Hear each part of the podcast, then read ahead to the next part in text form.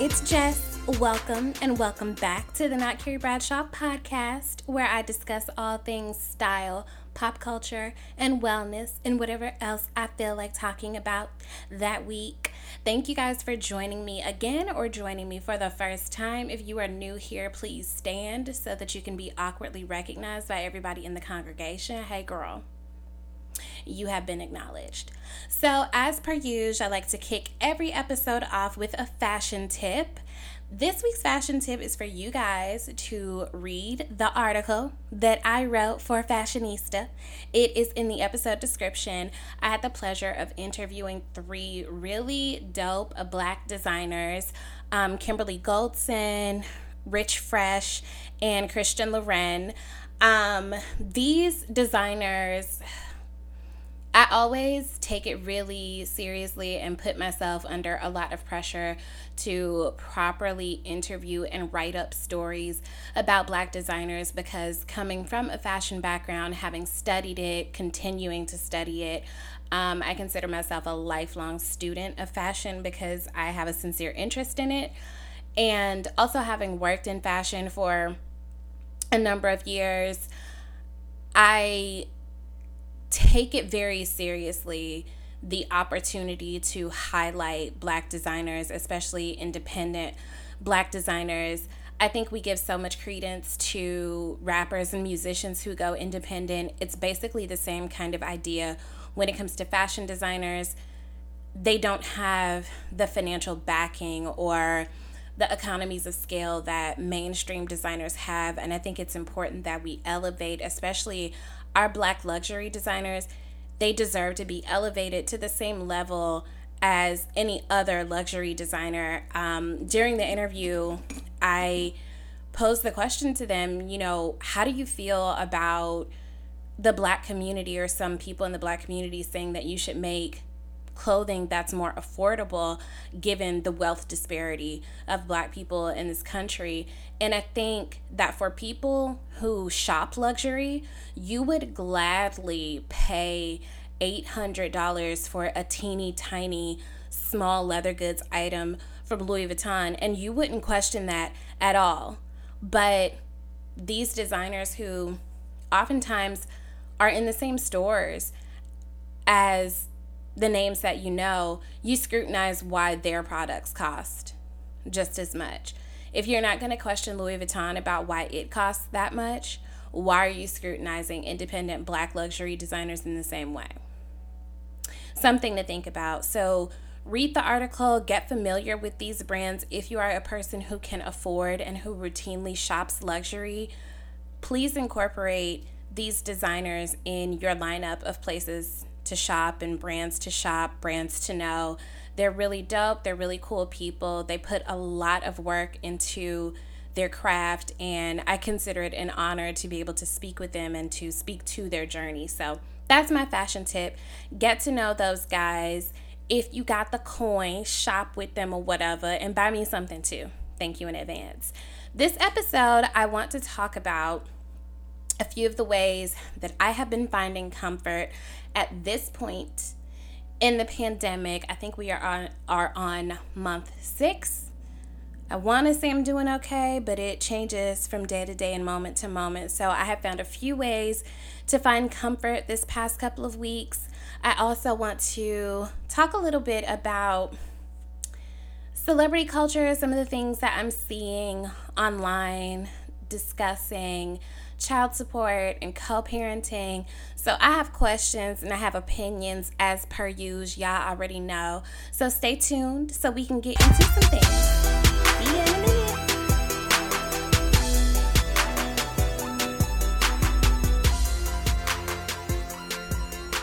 Okay, guys, welcome back. I'm working really hard on not doing the filler words or the filler sounds thing. I feel like I'm a little bit out of practice in terms of my podcasting. So bear with me if that's bothering you. I promise I'm working on it. This week, I have been binge watching Girlfriends because I'm a human person, and like, why wouldn't you? Hello. I know that I used to watch Girlfriends when it was on U P N. And I think at some point I just kind of fell out of watching it. I don't know what happened, but as I'm rewatching this show, a few things are happening. Number one, I have found great comfort in watching this show. I don't know if it's the aesthetic, the softness of it. I don't know if it just reminds me of a simpler time in my upbringing or in my history or my coming of age.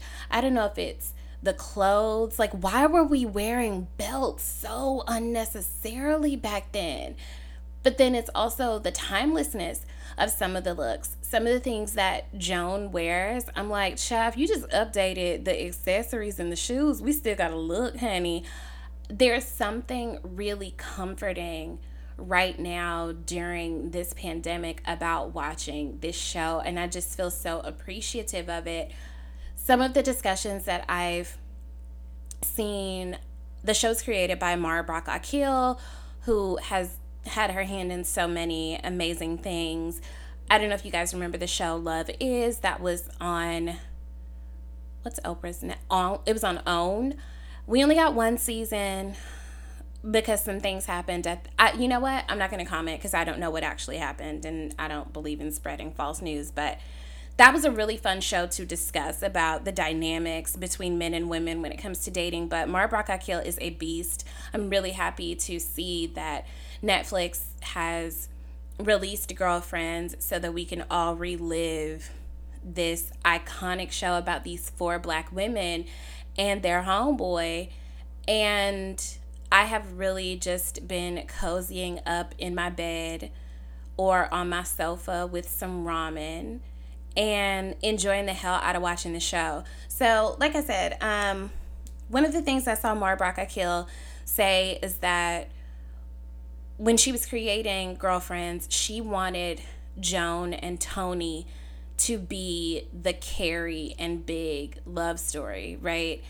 And I think she did that spot on, because Joan and Tony have this cat and mouse kind of friendship where they both really need each other, but they both really let each other down in profound ways. And you're looking at both of them like, what are you getting out of this? And as an adult, I'm like, damn, Lynn is so trifling. Like, how do you just live your life quitting so many things and living off of so many people and putting the people that you love in uncomfortable positions because they don't want to give up on you? So, you know, Lynn is shitty at certain points. Tony is shitty at certain points. Joan is shitty at a lot of points.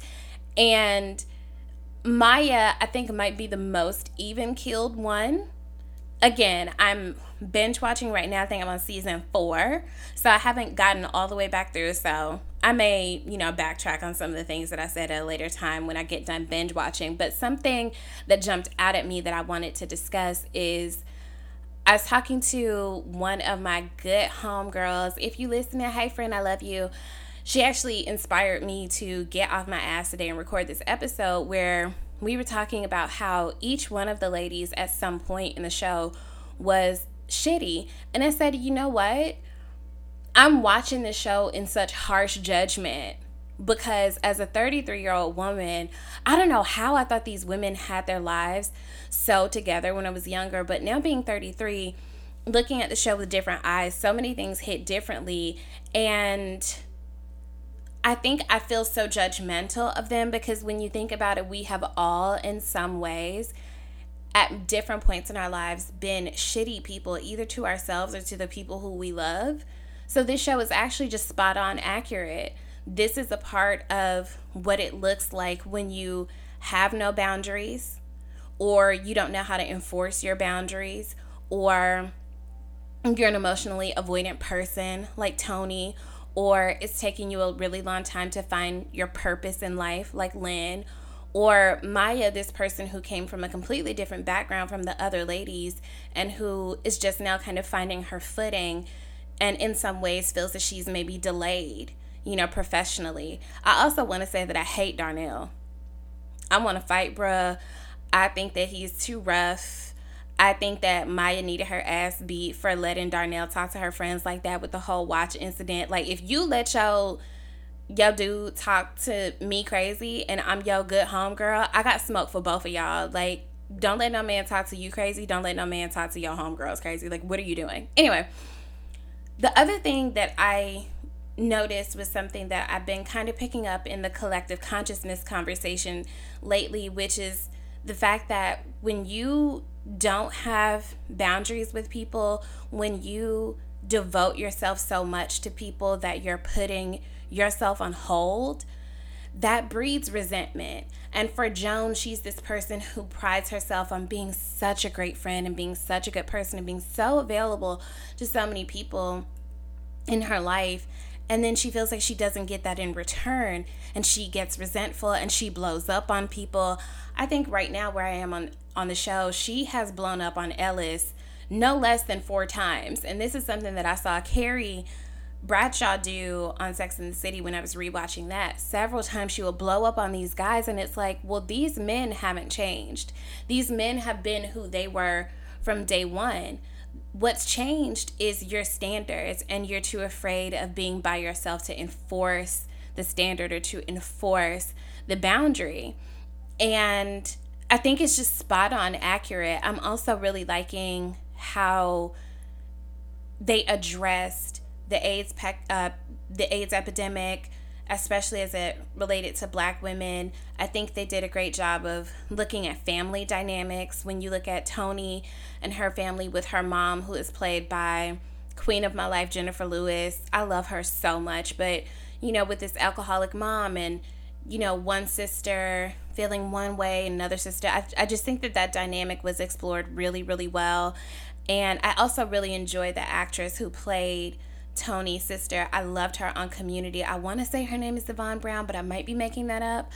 Um, I'm just really enjoying watching this show. It makes me feel at home. It makes me feel, maybe it makes me feel seen in a way that, you know, when I was younger, I wasn't quite a woman, so I couldn't relate to all of this stuff. I still had these ideas about what life is and what life was going to be.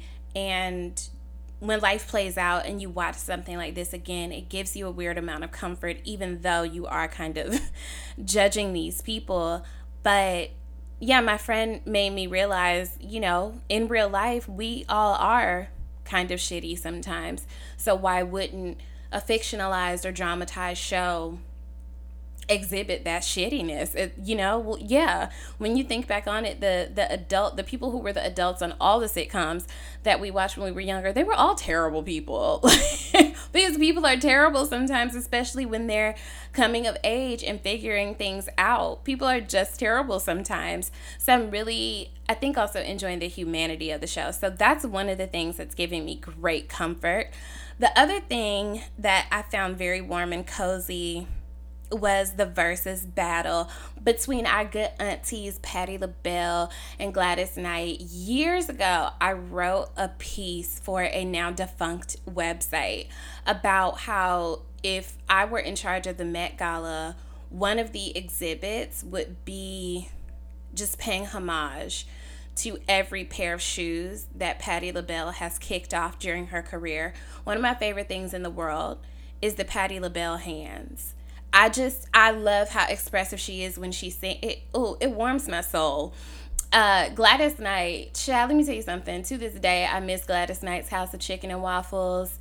I remember back when I first graduated from college, I was so poor, and I was spending the night, like, we were having this big, like, group sleepover at one of my friends from college, college's houses, and everybody was like, let's go to Gladys Knight's for brunch. And again, I was a broke bitch. So I called um, Gladys Knight's House of Chicken and Waffles fully hungover and was just like, hi, um, Gladys, is she available? Okay, I have ten dollars. What can I get? And the person walked me through exactly what I could get on the menu for ten dollars. It was just, it's one of those kind of inside jokes, like you had to be there for it to be funny, but it was amazing. Um, so that memory always sticks out in my mind about Gladys Knight. Um, I kind of wish that that restaurant would come back, but I understand why it hasn't, and I respect her choices. What I do want to talk about when it comes to auntie culture, a website, a Black website, the show may nameless here, is I don't want to, you know, I don't delight in bringing other people down, especially my own people.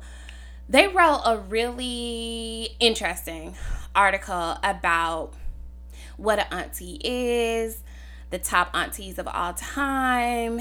And let me say, I think I've said this on this podcast before, I have a hard time with performative blackness.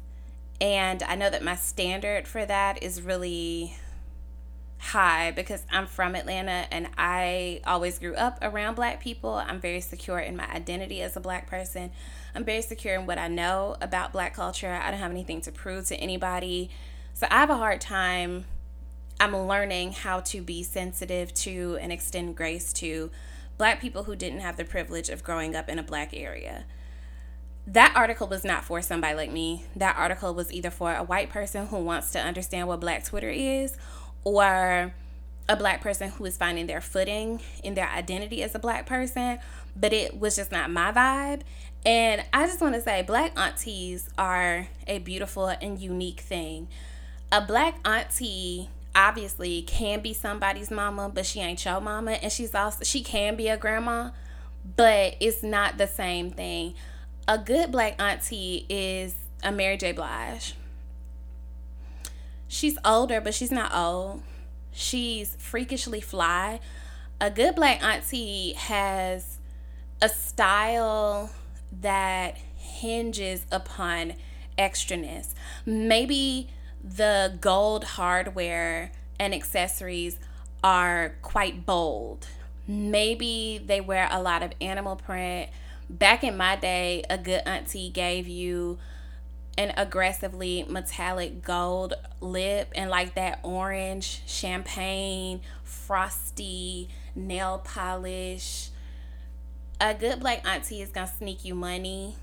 It's it's nine times out of ten it's gonna be a fifty dollar bill that's folded up into quarters. Never in my life has anybody given me a fifty dollar bill except for my aunties. They're single-handedly keeping that denomination in rotation. And I feel like the economy is boosted by black aunties giving out fifty dollar bills, like straight up. Tell me if anybody else has ever given you a fifty dollar bill besides an auntie. Your good black auntie might shade you on occasion, but she not going to let nobody else shade you. She shows up to the function overdressed. She has oodles of disposable income. That's why she can always slide you a little something. And she going to tell you, don't tell nobody that she gave that to you. She don't want nobody in her business. You know, she has lived a life. She's wise. She can read a bitch down. Like, she can clear a bitch, but it's not going to be in a way that's going to be hurtful. It's just like, oof. Okay, she meant that thing. She's warm. She's kind. She cooks you significant meals. You go to an auntie's house and you just know that you're going to be taken care of. A relationship with a black auntie is like being enveloped in a hug that you need. And I find great comfort in my aunties. I find great comfort in becoming the wealthy, sometimes shady, don't take no shit, but very, very sweet, very generous, very kind auntie that I hope to be. Like, that's what I'm growing into. And just that knowledge that I have those black women to lean on gives me so much power and and I want to say resilience in life. They are just such a gift. One of my favorite podcasts that I listen to, See Something, Say Something, is a podcast by and about Muslim Americans. And I didn't know that in their culture, an auntie is kind of like a rule enforcer. Like, they're not really nice, they're not really friendly. And I found that so interesting that across com- across cu- cultures, aunties can be different things. And I just am so grateful for black aunties, and I hope to continue to grow into my auntiedom, because it's really just like seasoned bad bitch territory, honestly. Because Mary J. Blige gonna always give us a over the knee thigh high stiletto boot. You know what I mean? Like, hello, what you mean? Fly, love. Uh, so those are two things really bringing me comfort right now in this just shitstorm. Uh, like, I don't know what's going on, y'all. I, I can't call it. Everything's upside down. I'm just living life from one moment to the next and looking for comfort where I can. So that's two of them. The last thing that we need to touch on as a family. So I keep seeing these conversations about child support, about co-parenting, about what should happen and what shouldn't happen. And much of it is coming from celebrities. What I find confusing is some people are telling us their business and then getting really upset when we know their business or when we judge their business or their opinions. I don't understand why Summer Walker keeps getting on the internet telling us what she thinks about things that she has no knowledge of and then getting upset when people are like, mm, that don't make sense. Like, that dog won't hunt.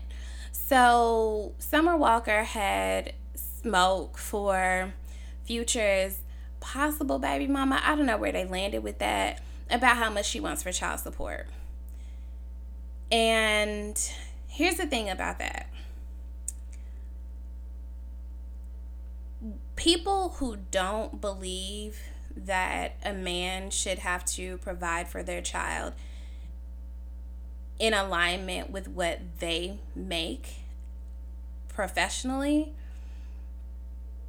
I don't understand you people. Um, I think it comes from misogyny, both internalized and otherwise. It seems like people want for children to be the sole responsibility of women. And if a man decides that he doesn't want to take care of your child, then that's on you. You have somehow messed up and you need to figure it out. There's this romanticized idea about being a strong Black single mother and things like that. I don't know if you guys know, but a lot of strong Black single mothers are miserable as shit from having to have been that. There are some people nowadays, obviously, who choose that. They don't want a family in the traditional sense, and that's perfectly fine. If you have the money to, to, to be that person, do you? I support you. I just want people to understand, number one, it takes two people to make a baby. And unless you tricked, tricked that man into doing the activities that results in a baby, you both entered into that situation with the same amount of risk. And I just don't really understand why it becomes a woman's fault that she got pregnant, as if the man didn't also agree to having unprotected sex with her and knowing what the risk was going to be. I have a really hard time with people who don't think that men should have to take care of children just because the man does not want the child. Well, You, you you took a calculated risk, and this is what happened. I, you know, the level of internalized misogyny that I see with women who are like, you shouldn't even ask a man for blah, blah, blah, blah, blah. Sweetie, I am so single. I only have to worry about myself, and I can barely keep it together taking care of myself. Children are so expensive. Just because you can take care of a kid by yourself doesn't mean that you should have to. And a woman asking for a man to carry his weight in taking care of that child is not wrong.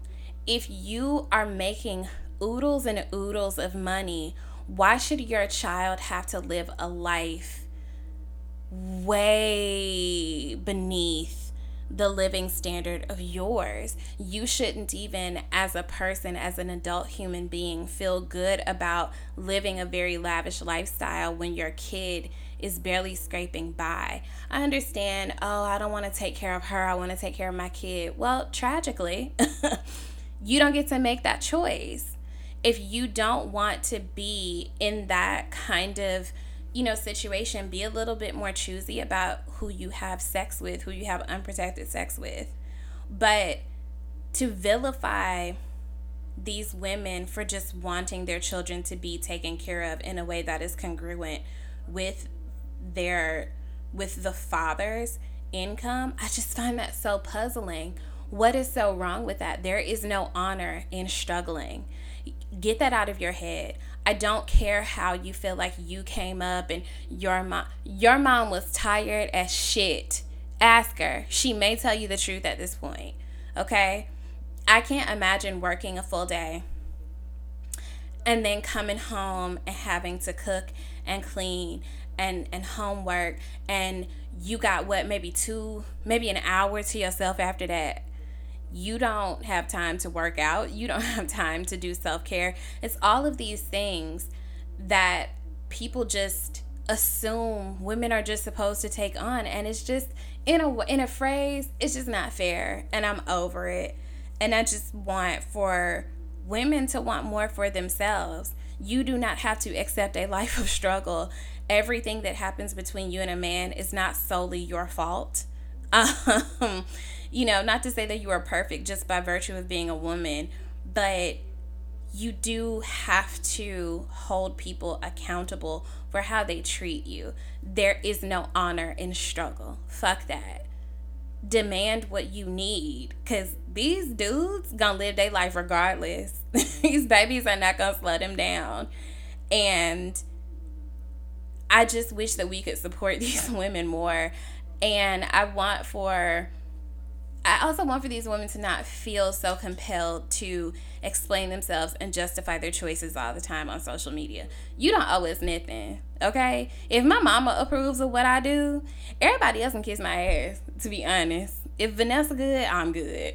So you don't owe us no explanations. And to people like Summer Walker, if you put your opinion out there, and I say this as a person who puts my opinion out there, if you put your opinion out there, you have to be prepared for people to disagree with your opinion. It's not a personal attack on you as a celebrity. You are a person who put their opinion on the internet, and people do not have to agree with you. People do not have to hype you up. People shouldn't tear you down or make you feel, you know, or say that you should die or anything like that. But people aren't obligated to agree with you just because you're a human person. Like, you didn't think anything of sharing your opinion on these women's lives. You dehumanized them to an extent. So how can you be upset that people have thoughts about your thoughts? It's just kind of how life works, maybe. Put your phone down, journal, call a therapist, hop in your group chat. You know, girl, did you see X, Y, and Z? We all do it. It's fine. But if you cannot handle people having an opinion on your opinion, don't share it. Anyway, that's all I have for you guys this week. I hope you guys enjoyed it.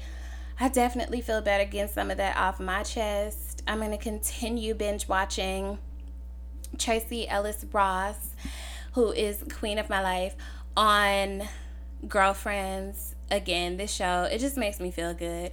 It's dramatic, and at times I do feel stressed out, but uh, it just makes me feel warm and long for a simpler time. And shout out to Reggie Hayes, who played William. I feel like he just doesn't really get the attention that the ladies get, and he was such a great comedic addition to this cast. And just shouts out to him. You did your thing, and I hope that you're doing well, sir. You guys take care of yourselves. And until we speak again, um, hydrate, balance your